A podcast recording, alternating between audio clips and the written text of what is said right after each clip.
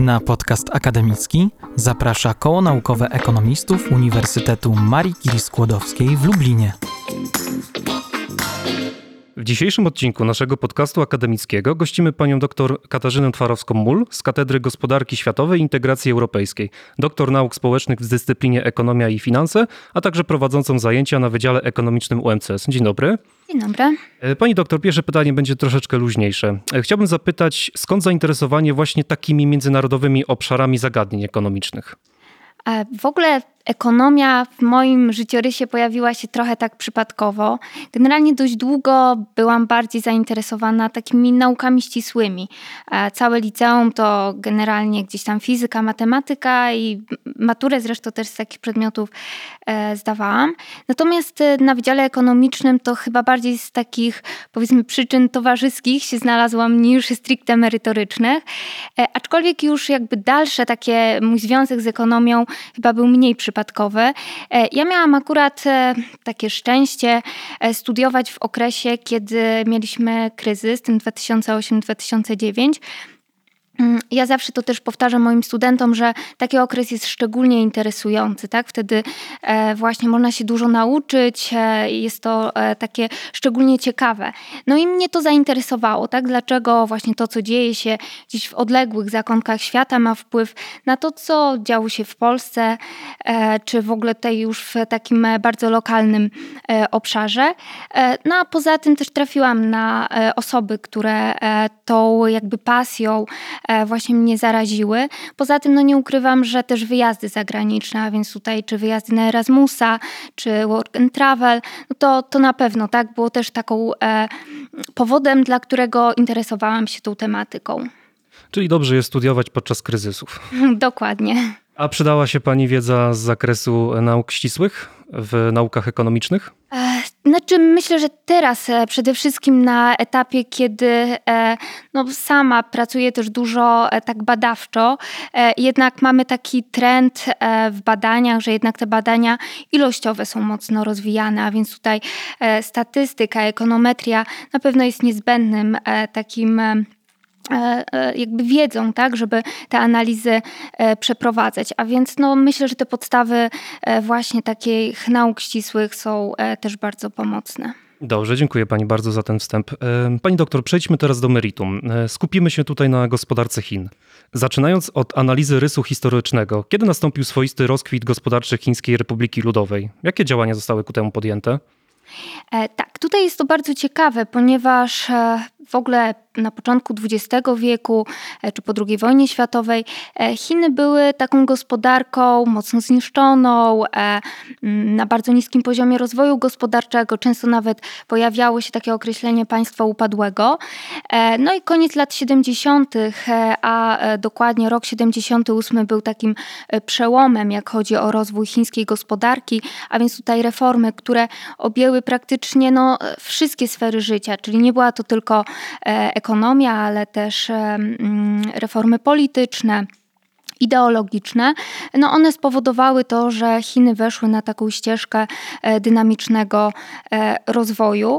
E, zresztą no, te reformy czasami tak porównuje się do tych reform, które chociażby w polskiej gospodarce mieliśmy w latach 90., aczkolwiek no myślę, że jakby zakres tych reform i jakby też ten wpływ na samą ideologię no, był dużo szerszy.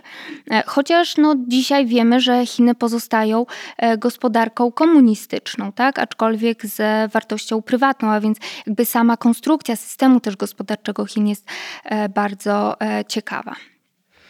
A jeżeli chodzi o taki punkt na osi czasu, to czy można wskazać, kiedy Chiny przestały być uzależnione od zagranicznego kapitału i napływu technologii, a stały się swoistym czołowym graczem na arenie globalnej?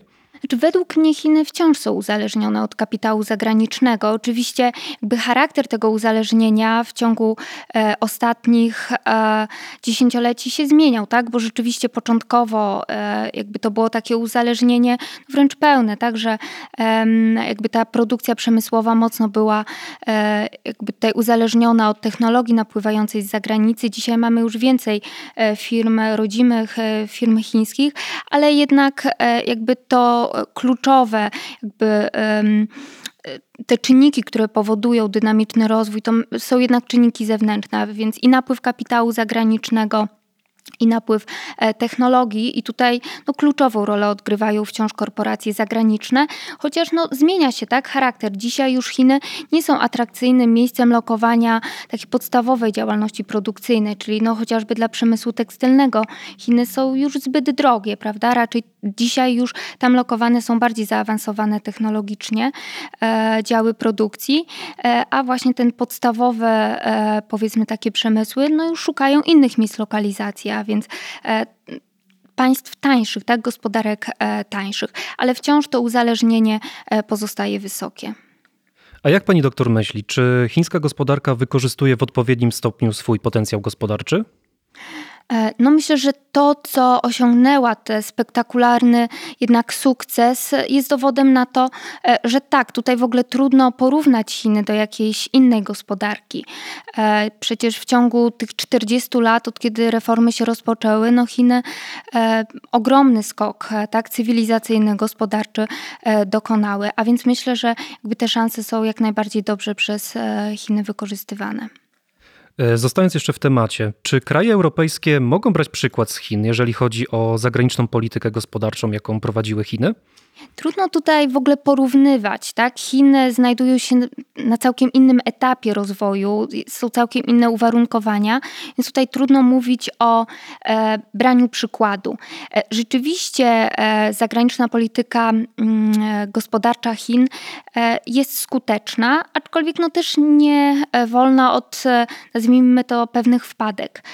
ale no trudno w ogóle tak przenieść to i sugerować, aby e, tak kraje e, europejskie, które są gospodarkami wysoko rozwiniętymi, całkiem inne, jakby powiązania charakteryzują te kraje, aby w jakimś stopniu tak brały przykład z gospodarki chińskiej. Czyli to, jaką Chiny prowadziły zagraniczną politykę gospodarczą, niekoniecznie mogło przełożyć się na kraje europejskie, gdyż to wynika ze specyfikacji e, gospodarczej danego kraju, tak? E, no dokładnie, tak. No, w całkiem innych warunkach. Zobaczmy, że um, jednak kraje europejskie prowadzą taką strategię e, współpracy i integracji, tak, funkcjonujące w ramach Unii Europejskiej. Um, natomiast jednak ta strategia e, Chin bardziej oparta jest na rywalizacji, tak, i wspieraniu swojej konkurencyjności. Wydaje mi się, że zastosowanie takiej strategii przez kraje europejskie no, mogłoby się nie sprawdzić, tak? dlatego że te korzyści jednak płynące z funkcjonowania w ramach ścisłej integracji dają tym krajom korzyści. Rozumiem, bardzo dziękuję. Kolejnym punktem, jaki chciałbym tutaj poruszyć, mm, chciałbym odnieść się do różnych analiz i prognoz ekonomicznych. E, bardzo często pojawia się tam motyw przejęcia pozycji światowego lidera gospodarczego przez Chiny kosztem e, USA. Podawany był rok 2050, e, jednak coraz częściej pojawia się rok 2030. Jak odniosłaby się pani doktor do tych dat? Czy one mają uzasadnienie ekonomiczne? Hmm, no tutaj po pierwsze to e, należałoby się zastanowić, jakby jakie kryteria zastosujemy do oceny, tak, czy dany kraj jest już e, liderem gospodarczym. E, no, czasami w analizach wykorzystywane jest na przykład wskaźniki dotyczące wielkości PKB. Jeśli weźmiemy taki wskaźnik w, według parytetu siły nabywczej, czyli uwzględniający różnice w poziomie cen na różnych rynkach, no to od 2014 roku można mówić, że największą gospodarką gospodarką jest gospodarka chińska. E, wtedy ona już wyprzedziła gospodarkę Stanów Zjednoczonych. E, no, jak bierzemy dane e, w dolarach, wartościach bieżących, no to jeszcze Chinom zostaje trochę do nadgonienia. E, natomiast patrząc na wskaźniki gospodarcze, rzeczywiście Chiny rozwijają się bardzo dynamicznie. Średnio e, w ciągu ostatnich dziesięcioleci, no to ta dynamika wzrostu zbliżona jest e, prawie do 10%. A więc no jeśli taka dynamika byłaby utrzymana, to rzeczywiście daje to szansę na to, żeby około tego roku 2030 nawet w wartościach takich bezwzględnych, bieżących Chiny stały się gospodarką największą. No pytanie, czy jest to jakby wystarczające kryterium, bo jednak jak chodzi o jakby inne tutaj wyznaczniki, czyli pozycja e, w polityce międzynarodowej czy w finansach międzynarodowych, no to tutaj dużo pozostaje jeszcze do nadrobienia. E, drugą kwestią jest to, czy Chiny są w stanie jeszcze w kolejnych latach tak dynamicznie się rozwijać, bo jednak pewne jakby źródła tego wysokiego wzrostu gospodarczego z przyczyn nawet takich naturalnych będą e, ulegały e, wyczerpaniu. Chiny oczywiście też próbują mm, jakby zmieniać tą swoją strategię rozwoju. We wcześniejszych latach Chiny głównie prowadziły taką strategię opierania wzrostu gospodarczego na popycie zewnętrznym czyli jakby pobudzały głównie e, poprzez wspieranie swojego eksportu, pobudzały wzrost gospodarczy. No, widząc, że jakby to źródło e, wzrostu gospodarczego wyczerpuje się, dzisiaj ta strategia jest oparta jakby na kilku e, takich źródłach wzrostu, w większym stopniu również na czynnikach wewnętrznych, czyli na wspieraniu konsumpcji krajowej, a więc szereg reform, działań e, jest wdrażanych, które mają temu służyć. E, chociażby odejście od polityki jednego dziecka. Dzisiaj już zezwala się nawet na posiadanie trójki dzieci, a więc jakby te zmiany demograficzne też mają jakby służyć wspieraniu mm, popytu wewnętrznego czy rozwój zabezpieczenia socjalnego. Chiny są gospodarką, która ma bardzo wysoki poziom E, oszczędności, tak? a to na pewno też nie służy właśnie kreowaniu e, konsumpcji i wspieraniu wzrostu gospodarczego, a jakby zapewnienie takiej większej stabilności, poczucia bezpieczeństwa, no też ma służyć temu, aby ludzie jakby nie musieli sami tyle oszczędzać, tylko właśnie mogli jakby więcej e, swoich dochodów przeznaczyć na bieżącą konsumpcję. Mm, pani doktor, zostańmy jeszcze na chwilę e, przy tym zagadnieniu. Mm, jeżeli Chiny, jak już tutaj zostało powiedziane, posiadają potencjał na zostanie światowym liderem gospodarczym, to czy wyprzedzając USA ta różnica rok rocznie będzie się powiększać? E, czy wtedy będzie można mówić e, w przyszłości nie tyle o liderze, a swoistym hegemonie, jak za czasów chociażby Pax Britannica? Mm, no właśnie tutaj wydaje mi się, że trudno jest porównywać e, Chiny do e, gospodarki Wielkiej Brytanii z XIX wieku. E, Wielka Brytania posiadała ogromną przewagę nad wszystkimi innymi gospodarkami w tamtym okresie, w każdym obszarze, czyli to była i przewaga militarna, przewaga gospodarcza, polityczna, przewaga jak chodzi o e, jakby system finansowy. Wielka Brytania była centrum finansowym świata, e, posiadała walutę, która była akceptowalna w całym zachodnim świecie. Sam system walutowy również został skonstruowany w oparciu o praktykę stosowaną przez Bank Anglii, a więc jakby ta dominacja była totalna. E, w każdym obszarze tak, e, posiadała Wielka Brytania przewagę. Tutaj jak chodzi o mm, Chiny. Chiny rzeczywiście są e, taką fabryką przemysłową świata, natomiast w pozostałych obszarach no jeszcze pozostaje sporo do nadrobienia, czyli nie ma tej przewagi, jak chodzi o finanse, nie ma tej przewagi, jak chodzi o przywództwo technologiczne.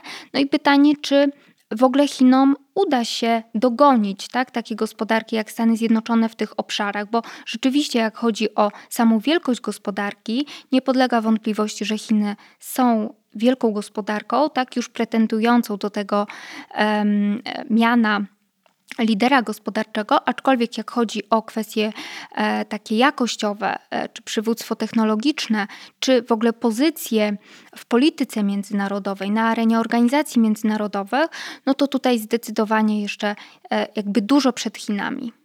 Rozumiem. E, chciałbym jeszcze zapytać o jedną ważną kwestię. Mm, często podejmowany jest temat swoistego zakłamywania danych gospodarczych przez rząd Chińskiej Republiki Ludowej. Czy analitycy są w stanie obiektywnie ocenić taką gospodarkę?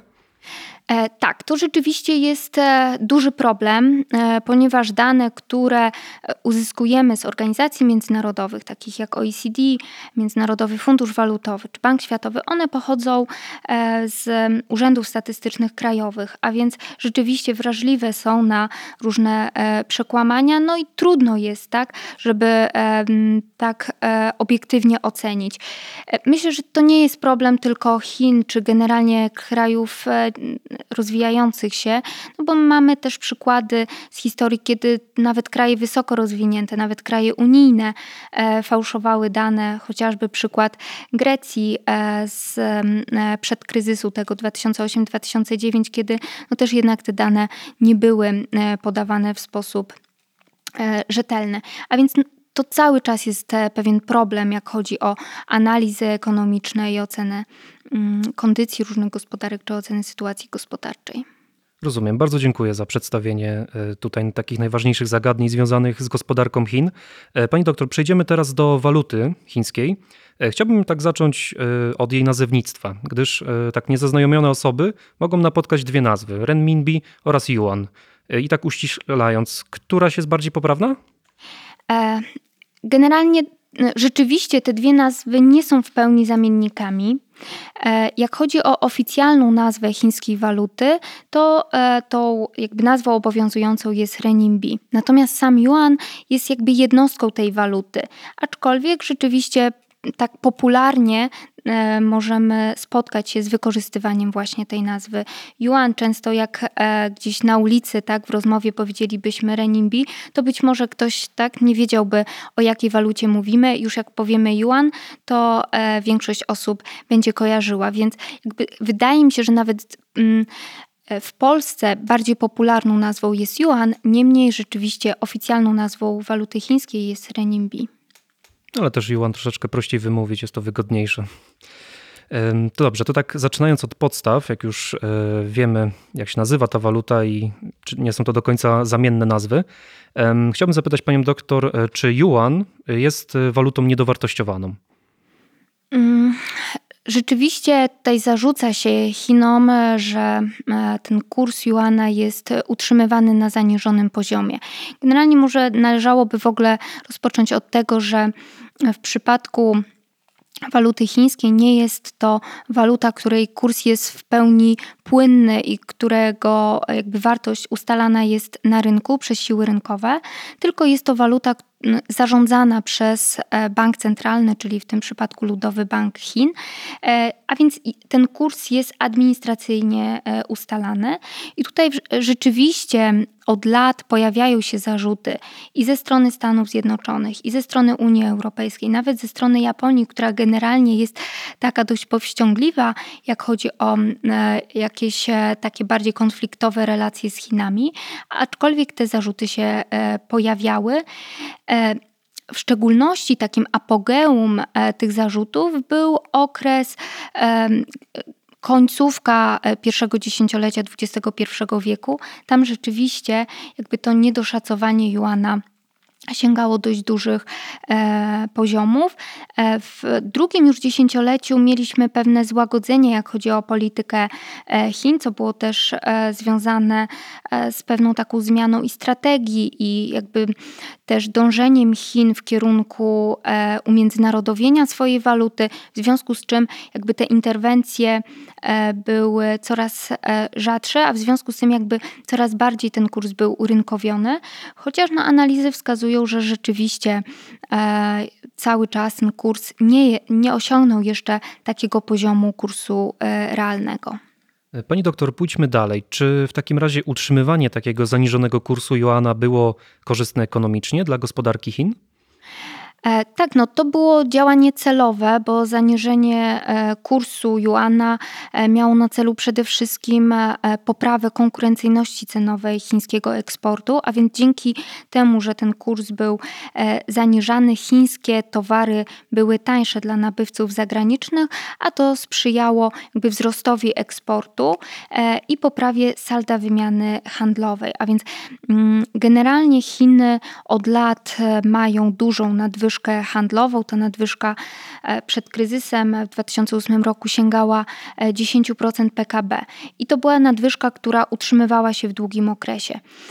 E, czyli generalnie to dawało taką korzyść, że Chiny mogły zwiększać eksport, ale oczywiście to też ma dalsze konsekwencje, czyli jakby mm, efektem tego było była akumulacja rezerw walutowych. Chiny są największym posiadaczem światowych rezerw walutowych. E, ponad jedną e, piątą światowych rezerw walutowych e, posiadają właśnie Chiny, ale z tym jest też związane takie zagrożenie dla gospodarki chińskiej, mianowicie presja inflacyjna, która na rynku wewnętrznym się pojawia. Poza tym, oprócz jakby tych oczywistych korzyści, które chińska gospodarka posiadała, no to trzeba pamiętać, również o tym, że jest jakby druga strona medalu, czyli inne kraje mają deficyty i oczywiście chodzi tutaj przede wszystkim o e, deficyt e, Stanów Zjednoczonych. Jakby ta polityka realizowana przez Chiny często mówiło się, czy formułowane były takie zarzuty, że prowadzi do um, wzrostu globalnych nierównowag płatniczych, a to jest sytuacja jakby no, niekorzystna z punktu widzenia stabilności całej gospodarki. Należy pamiętać o tym, że Chiny no, są elementem tej gospodarki i też korzystają jakby z tego, że ta gospodarka funkcjonuje stabilnie. Więc no, nie jest też um, jakby w interesie Chin, aby tą gospodarkę destabilizować. A więc pomimo tego, że oczywiście Chiny na tym korzystają, no to w długim okresie również mogą pojawić się pewne koszty takiej polityki. A jak istotną e, zmianą dla handlu nie tylko e, samych Chin, ale na arenie międzynarodowej jest zaobserwowana e, ostatnia aprecjacja juana? No to tutaj wystarczy spojrzeć na e, chociażby dane e, pokazujące nam zmiany salda e, w bilansach obrotów bieżących krajów. E, w, tak jak Państwu już wcześniej e, mówiłam, przed tym kryzysem 2008-2009 nadwyżka w Chinach sięgała 10% PKB.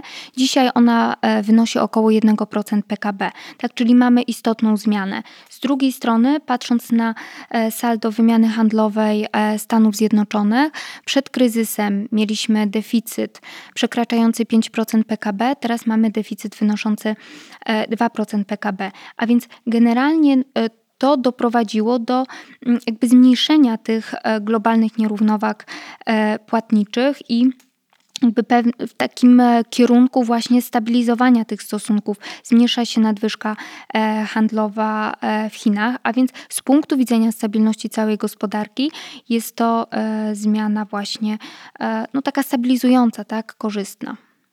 Czyli można tutaj powiedzieć, że Chinom taka aprecjacja pasuje. E, myślę, że jest to wynik pewnego kompromisu, e, dlatego że e, no Chiny nie ulega wątpliwości, że korzystały na niskiej wartości juana. Niemniej w momencie, kiedy chcą wspierać internacjonalizację swojej waluty, chcą przyciągać inwestorów zagranicznych, muszą e, liczyć się z tym, że utrzymywanie e, zaniżonego juana i mm, ogóle prowadzenie takiej aktywnej polityki kursu walutowego nie będzie sprzyjało, a więc no, ja bym to oceniła jako e, taki element kompromisu. Rozumiem. E, chciałbym jeszcze zapytać panią doktor o włączenie Juana do koszyka specjalnych praw ciągnienia. Biorąc pod uwagę oba wymagane kryteria, Chiny spełniały tylko to dotyczące eksportu. E, drugim czynnikiem jest włączenie tzw. Tak e, walut swobodnie używanych, czego zdaniem wielu ekonomistów nie można było powiedzieć o chińskiej walucie. Czy to była decyzja w takim razie podyktowana czynnikami ekonomicznymi, czy może bardziej była to decyzja o zabarwieniu politycznym? Jak ocenia pani doktor słuszność takiej decyzji? Znaczy tutaj ma Pan e, e, rację co do tego, że nie wszystkie kryteria, w mojej opinii, e, były spełnione i tutaj też wśród innych ekonomistów też jest zgoda co do tego. Chinom bardzo zależało na tym, aby Yuan został włączony do koszyka SDR-ów, ale rzeczywiście jest to taka decyzja, czy była to taka decyzja trochę na wyrost, szczególnie jeszcze biorąc pod uwagę, że co do udziału w tym koszyku, e, to chińska waluta była trzecią walutą za dolarem i euro, a więc miała nawet wyższy udział w tym koszyku niż jen japoński czy e, funt brytyjski. E, niemniej Chiny bardzo tutaj aktywnie działały w kierunku właśnie włączenia ich waluty do koszyka SDR-ów. No i to też wydaje się pewnym takim kompromisem politycznym. Mm, często też w artykułach przejawia się takie sformułowanie o braku zaufania do waluty chińskiej. Jakie są powody takiego stanu rzeczy? Hmm. Generalnie e, jak chodzi o jakby właśnie to zaufanie do chińskiej waluty, to tutaj jest szereg czynników, e, które to zaufanie podważają. E, a to jest jakby też kluczowe z punktu widzenia internacjonalizacji waluty chińskiej. Myślę, że najważniejsze czynniki e, to zaplecze instytucjonalne. Czyli co tutaj mam na myśli? Przede wszystkim brak niezależności banku centralnego i takie silne zaangażowanie banku centralnego w kierowanie kursem chińskiej waluty. Poza tym wysokie zaangażowanie państwa w cały sektor finansowy, w sektor bankowy, brak pełnego swobodu przepływów kapitałowych, podmioty zagraniczne, które chcą wejść na rynek chiński, zazwyczaj muszą korzystać z takich licencjonowanych pośredników, a więc nie ma tej pełnej takiej e, swobody. Kurs nie jest w pełni rynkowy, a więc trzeba liczyć się z tym, że jeśli będzie taka na przykład decyzja korzystna z jakichś e, nawet kryteriów politycznych, to ten kurs waluty chińskiej może być z dnia na dzień praktycznie e, zmieniony, bez jakichś nawet takich istotnych przesłanek gospodarczych. No a to jest dla inwestorów zagranicznych chociażby bardzo duże e, ryzyko. W związku z tym tutaj myślę, że właśnie e, te czynniki e, są no, kluczowe z punktu widzenia zaufania do waluty. Pani doktor, chciałbym jeszcze wrócić na chwilę mm, do aktualnej roli Juana w międzynarodowych rozliczeniach. Powiedzieliśmy, że w, SD, w koszyku SDR zajęła trzecie miejsce za dolarem oraz euro, ale analizując pod kątem takim dalszym, czy jest to istotna rola w takich międzynarodowych rozliczeniach, czy jest to rola mimo wszystko do tej pory tak marginalna? E, nie nazwałabym roli e, renminbi ani marginalną, ani kluczową, tak? czyli coś e, powiedzmy pomiędzy. Rzeczywiście, jak chodzi o wykorzystanie tej waluty, ono nie jest może takie proporcjonalne do rozmiarów gospodarki, aczkolwiek jakby ta waluta jest już dość e, znaczącą walutą e, na rynkach międzynarodowych, w szczególności w tych funkcjach związanych e, z handlem międzynarodowym. Jak chodzi o udział w płatnościach międzynarodowych, to jest to ósma waluta. W zależności też jak jest liczone, jeśli bierzemy pod uwagę tylko płatności międzynarodowe, to E, udział e, tej waluty nie przekracza 2%. E, jest to ósma waluta. Jeśli w ogóle wszelkie płatności też uwzględniamy płatności krajowe, to jest to piąta waluta, ale rzeczywiście tutaj jakby ta pozycja renminbi jest zauważalna.